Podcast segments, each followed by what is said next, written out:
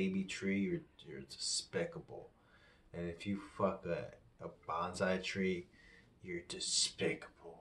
And if you fuck a tree that is already chopped down, you're despicable.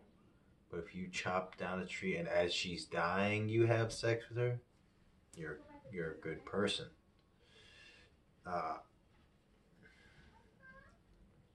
so anyway, we hooked up and you know, the relationship kind of got a little weird after that because she's so tall and I would always be looking up to her and she'd always be looking down at me.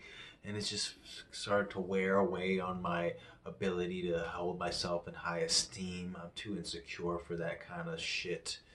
And I didn't like it. And I would always have to go to her place. She'd never come to my place. That hurt my feelings.